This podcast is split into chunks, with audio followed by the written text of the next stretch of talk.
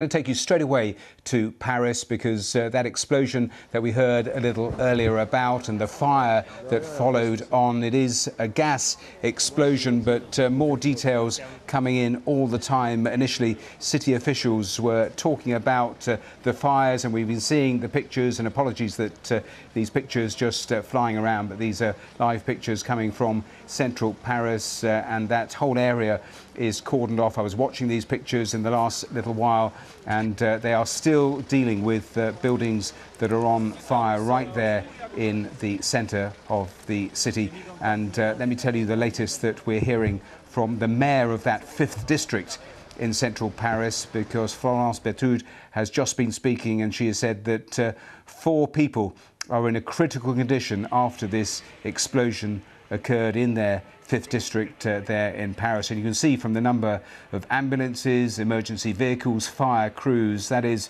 a massive operation that is still ongoing. There have been eyewitnesses who've been talking. They said it was like hearing a little earthquake at the moment the explosion happened.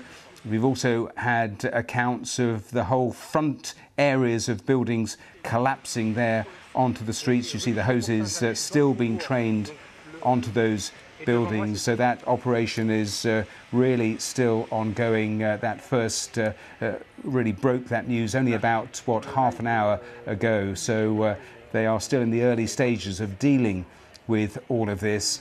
And uh, you can see the police very much there in large numbers. They were saying in one of their Twitter feeds earlier, asking the public just to stay away from this whole area whilst they'll deal with the situation. So uh, those some of the latest pictures coming into us. Uh, that fire still looks like they are dealing with it, but uh, more details emerging too of the number of casualties. Let me just repeat that. Four people in a critical condition in hospital after that explosion. We don't know about others who've been injured, but those emergency services still there on the scene dealing with this. So uh, those some of the live pictures and uh, we will keep an eye on that when there is uh, more detail, more picture, more uh, facts from the authorities, certainly the mayor speaking, we might hear from the police as well. So uh, we'll come away for now, but uh, return to that as soon as there's more to update you on.